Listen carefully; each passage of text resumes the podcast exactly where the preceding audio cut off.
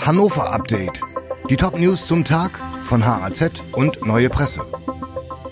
Montag, 31. Juli. Ist Hannover zu unattraktiv? Hotels besorgt über schlechte Auslastung. Nach der Corona-Krise haben sich zwar auch in Hannovers Hotellerie Übernachtungszahlen wieder verbessert, aber nicht so gut wie in anderen Städten.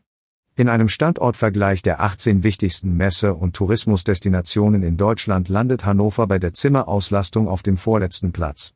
Schlechter schneidet nur Dortmund ab. Für die regionale Hotelbranche sind die Zahlen alarmierend. Den Zahlen zufolge ist in Hannover zwischen Januar und Juni fast jedes zweite Hotelzimmer leer geblieben.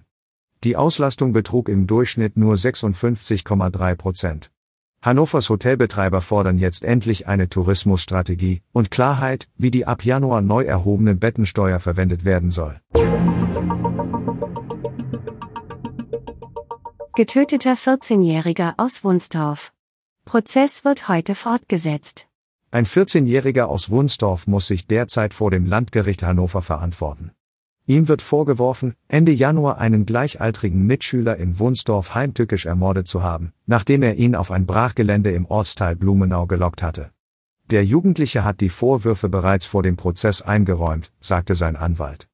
Heute ist der zweite Prozesstag vor der Jugendkammer, ein Urteil wird frühestens Ende August erwartet.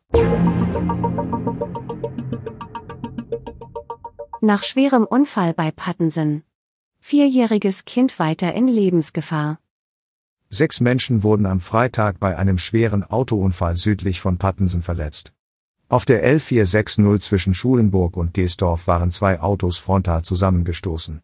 In einem Ford saß eine Familie aus Saarstedt mit drei Kindern, darunter auch eine Vierjährige. Das Kind schwebt weiterhin in Lebensgefahr.